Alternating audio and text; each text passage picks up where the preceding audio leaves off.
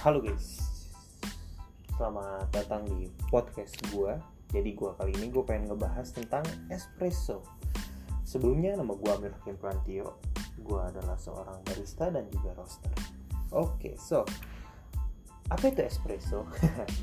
Banyak orang yang bakalan tahu. Mungkin ketika lu dengar kata espresso pertama kali, yang bakalan lu pikirin adalah sebuah kopi yang amat sangat konsentrat mungkin sedikit pahit atau mungkin ada yang bilang juga manis atau mungkin ada juga yang bilang kecut jadi espresso menurut gue itu adalah suatu fundamental ketika lu mulai masuk ke coffee industry khususnya sebagai barista.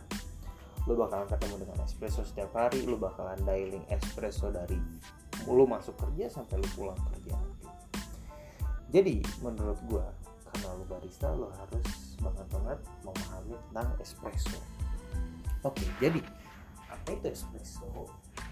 Menurut buku yang gue baca gue lebih banyak suka baca tentang dari Scott Rao mungkin dari dari buku tentang Scott Rao dia lebih banyak berbicara bahwa espresso adalah sebuah concentrated uh, beverage yang dibuat dengan uh, small amount of water atau air yang sangat dikit itulah karena karena itu dia amat sangat konsentrat karena airnya amat sangat dikit nearly boiling water atau mendekati uh, suhu air yang boiling atau kita bisa bilang uh, mendidih. Jadi nggak terlalu mendidih karena itu terlalu mendidih karena akan terlalu panas dan kita juga terlalu warm atau di bawah suhu 90 karena itu terlalu dingin. Jadi uh, espresso bisa kita buat dari suhu sekitar 89 mungkin sampai dengan 95 tergantung dari lu bagaimana kebijakan dari espresso. Oke okay, who made by? Uh, nearly small amount of nearly boiling water who press jadi espresso dengan kenapa mesti pakai mesin? Karena kita butuh pressure untuk membuat espresso uh, with the pressure. So jadi uh, espresso itu mesti amat sangat concentrate uh, dibuat dengan espresso ada buat dengan pressure dan waktunya juga amat sangat singkat. Jadi espresso itu lebih terkenal dari Itali kalau lo mungkin ikutin sejarahnya. dan oke, okay, so, itu menurut teori buat apa itu espresso dan gue balik lagi balik lagi dengan espresso ada beberapa hal yang penting dari pertama uh, kopinya sendiri. Yang kedua grinder yang lo pakai. Dan keempat adalah eh, mesin mesin espresso yang lo pakai. Dan terakhir adalah lu sendiri. Atau biasa disebut dengan fountain jadi kita ngomongin dengan kopi. Banyaknya kopi yang kita gunakan dulu mungkin gabungan antara arabica dan robusta. Dan sekarang orang udah meninggalin robusta lebih banyak ke arabica. Kenapa orang mengambil arabica mungkin karena rasanya yang lebih uh, balance dia ada lebih kompleks mungkin ada acidic juga ada sweetness juga. Uh, dan lebih mudah untuk orang sukai oke. Okay, yang kedua uh, mesin ya. Mesin itu amat sangat penting. Dan pemilihan mesin itu tergantung dari kegunaan seberapa besar skala coffee shop lo? Karena lu nggak mungkin punya coffee shop yang kecil dan orang yang nggak begitu banyak minum kopi dari mesin espresso lu memakai lu memakai mesin espresso dengan tiga grup tidak mungkin mungkin hanya butuh dengan satu grup. Tapi yang penting dari sebuah mesin espresso yaitu bagaimana si mesin espresso bisa membuat uh, pressure yang konsisten di setiap shotnya dan juga flow rate yang baik. Dan juga temperatur yang baik juga. Jadi temperaturnya tidak mudah untuk naik setelah itu adalah grinder. Gimana? Untuk pemilihan grinder. Kita tidak bisa memakai grinder yang mungkin uh, untuk spesifikasinya untuk grinder manual brew atau komersial grinder kayak Boon atau di bisa kita memakai itu tetapi amat sangat tidak efisien. Banyak di pasaran mungkin yang lo sering lihat ya grinder espresso. Dan ada apa dengan grinder espresso? Grinder espresso dibuat bagaimana caranya mereka bisa membuat menggrind atau menggiling espresso secara halus karena espresso itu mesti halus karena lu mesti pakai pressure di situ. Kalau tidak halus itu akan uh, pecah dan mungkin kita akan bisa membahas di lain di setelah ini. Gimana caranya bisa menggiling ya uh, kopi secara presisi dengan secara halus dan juga secepat mungkin? Karena kita tidak mungkin bisa uh, menunggu menggiling secara 20 detik hanya untuk satu cup espresso. Oke dan terakhirnya adalah lu yaitu manok atau barista. Gimana caranya lu nge bahwa si barista itu harus baik? Baristanya amat sangat no knowledgeable punya knowledge atau punya pengetahuan tentang kopi dan dia harus tahu dia harus diapakan itu jadi meskipun di sebuah coffee shop dia ada standar operasional prosedur tetapi barista yang baik adalah barista yang bisa melakukan troubleshooting terhadap espresso-nya. Jadi misalkan oh espresso terlalu manfaat dia harus tahu gimana caranya calibrate atau mesinnya seperti apa. Oke, okay, so uh, lain dari itu juga di espresso lu mesti perlu pernah dengar yang namanya distributing, lu juga pernah dengar yang namanya tamping.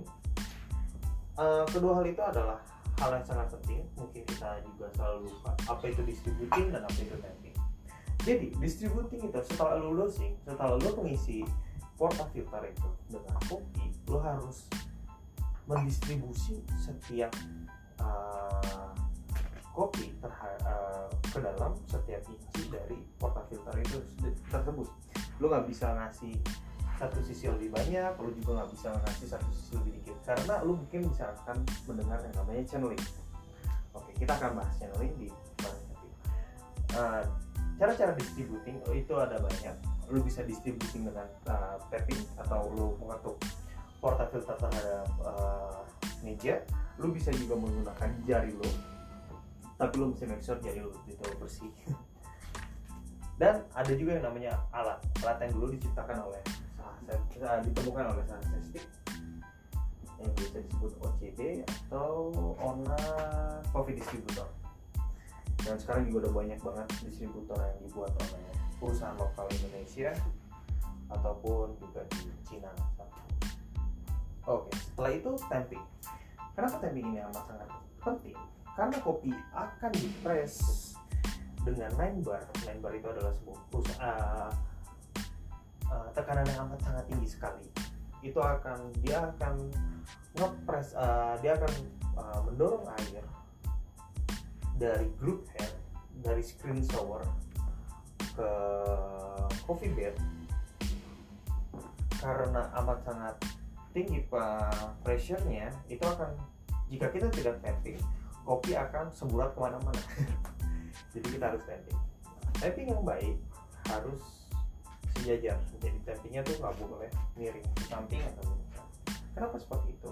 Jadi tujuan untuk tapping adalah oh, kita mau create uh, how we uh, how we create the perfectly dense uh, coffee is the square uh, square inch in the in the surface of the uh, the portal filter. Jadi sorry gue pakai bahasa Inggris soalnya gue biasa training pakai bahasa Inggris. Jadi uh, tapping adalah gimana caranya kita membuat ya sisi sudut mana pun dari uh, kopi di portal filter itu memiliki sama uh, densenya atau sama kepadatannya di setiap sisi. Jadi kita butuh dengan tapping temper itu banyak banyak banget macamnya ada yang temper yang mulai kalau lu pakai mesin yang sekarang misalnya lapar Zoko yang biasa di temen di pasaran ada mulai dari 58 atau juga ada yang namanya uh, temper yang oversize maybe uh,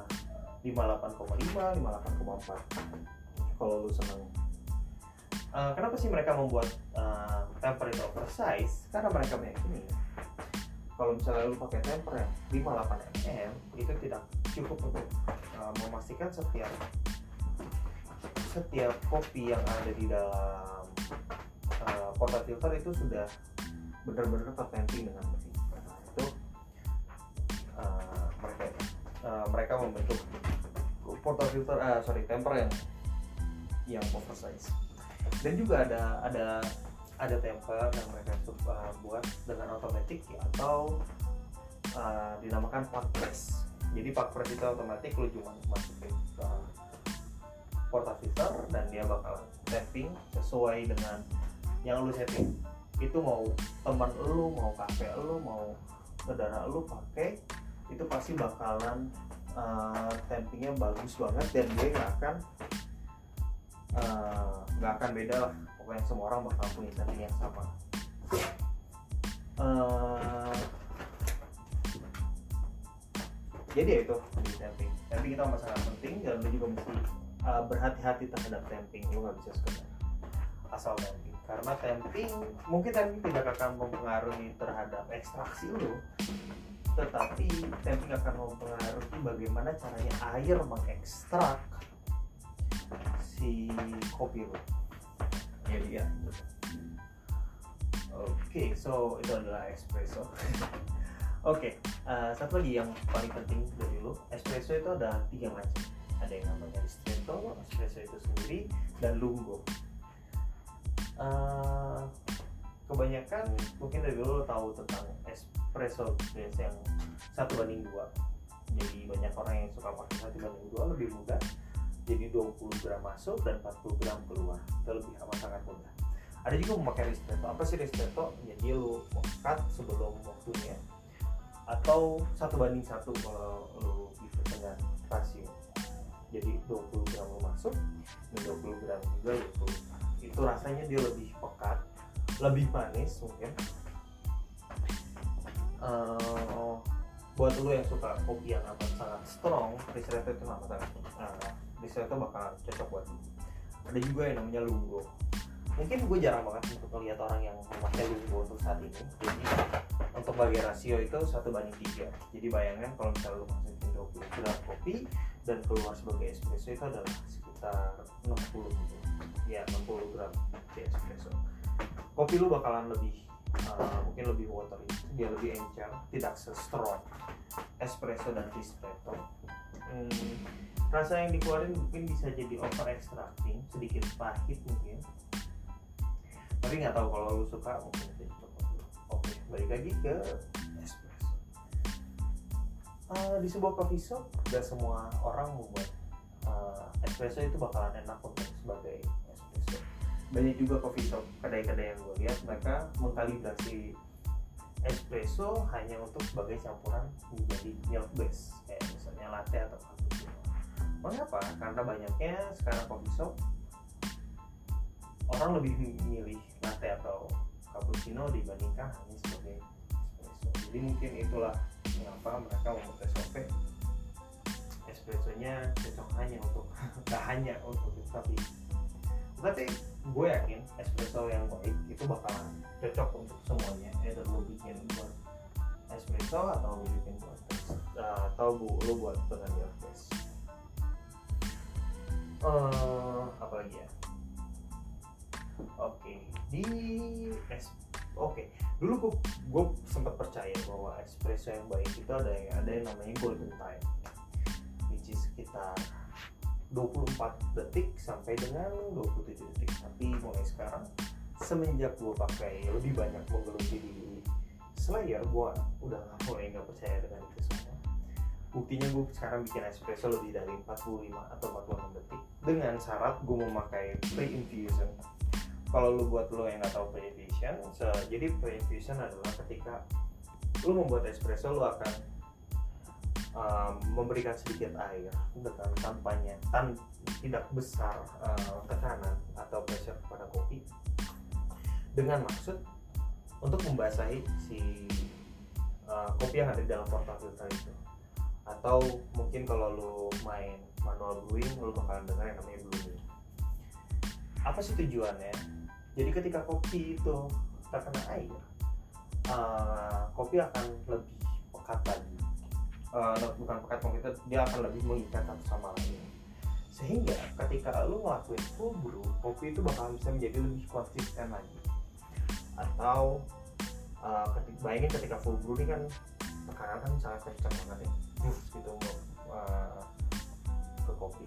Dan kopi itu bakal bisa lebih gitu. jadi dengan adanya pre-infusion itu akan ngebantu barista untuk uh, untuk membuat supaya kopi itu lebih uh, saling mengikat sehingga uh, ada yang disebut dengan fine migration atau perpindahan uh, gilingan yang amat sangat halus yang mungkin bisa mengakibatkan si portafilter itu lebih tersumbat atau bisa jadi si kopi itu channeling dan juga uh, apa ya dan juga overextract jadi pre-infusion itu bisa dibilang penting bisa juga dibilang nggak penting. Tergantung dari lu kopinya dan tergantung dari uh, gimana. Gue nggak bisa bilang kalau kopi yang dibuat dengan pre-infusion makin lebih enak tapi gue bisa bilang kopi yang dibuat dengan pre-infusion bakal bisa lebih hmm, konsisten dengan kopi-kopi lainnya. Ya, gitu. oh iya espresso ya satu lagi sih tips buat lo buat gua dari gua buat lo kalau misalnya lo berhenti di kopi di cafe lu yang hal yang mesti lo perhatikan adalah kebersihan dari mesinnya jangan lupa lu sering bersihin head lo at least kalau misalnya kafe lu rame setiap jam lah lu basuh dengan dengan uh, towel atau lap atau lu bisa dibersihkan sedikit atau lebih baik lagi dengan kipas kenapa dengan jadi bisa lu bayangin ketika lu bikin kopi ketika lu bikin kopi akan ada beberapa residu yang akan nempel di grup head itu. Oke ketika lu bikin lagi residu itu akan tetap nempel di sana oke dengan terus-terusan kemungkinan residu ini akan menghasilkan rasa yang tidak enak untuk kopi yang selanjutnya. Jadi ujung-ujungnya orang mikir oh kopi lu nggak enak gitu. Dan atau lu atau lu berpikir oh gue mesti kalibrasi lagi nih mesinnya. Padahal hal itu terjadi karena memang uh, si fine ya uh, residu-residu itu yang masih nempel di grupnya jadi kebersihan itu amat sangat penting itu dan jangan lupa setiap seminggu sekali at least lo mesti ngebuka. Tiga hari lah sekali lo mesti ngebuka. Shower screen di dalam shower screen itu biasanya kotor. Lo bersihin aja sih kayaknya. Biasanya ada beberapa uh, fine gulungan apa gilingan yang halus banget itu naik atas dan itu akhirnya mengotori group hair dan juga shower screen itu lu mesti bersihin ya lupa oke mungkin untuk espresso kali ini cukup sekian karena gua hanya pengen masukin yang basic basic aja. Dan lagi kalau lu punya pertanyaan ke gua tentang apa aja lu bisa masukin ke IG gua itu @ahmerlagi atau di email amirkintandio thank you. Semoga lo sama podcast gue see you. Next episode.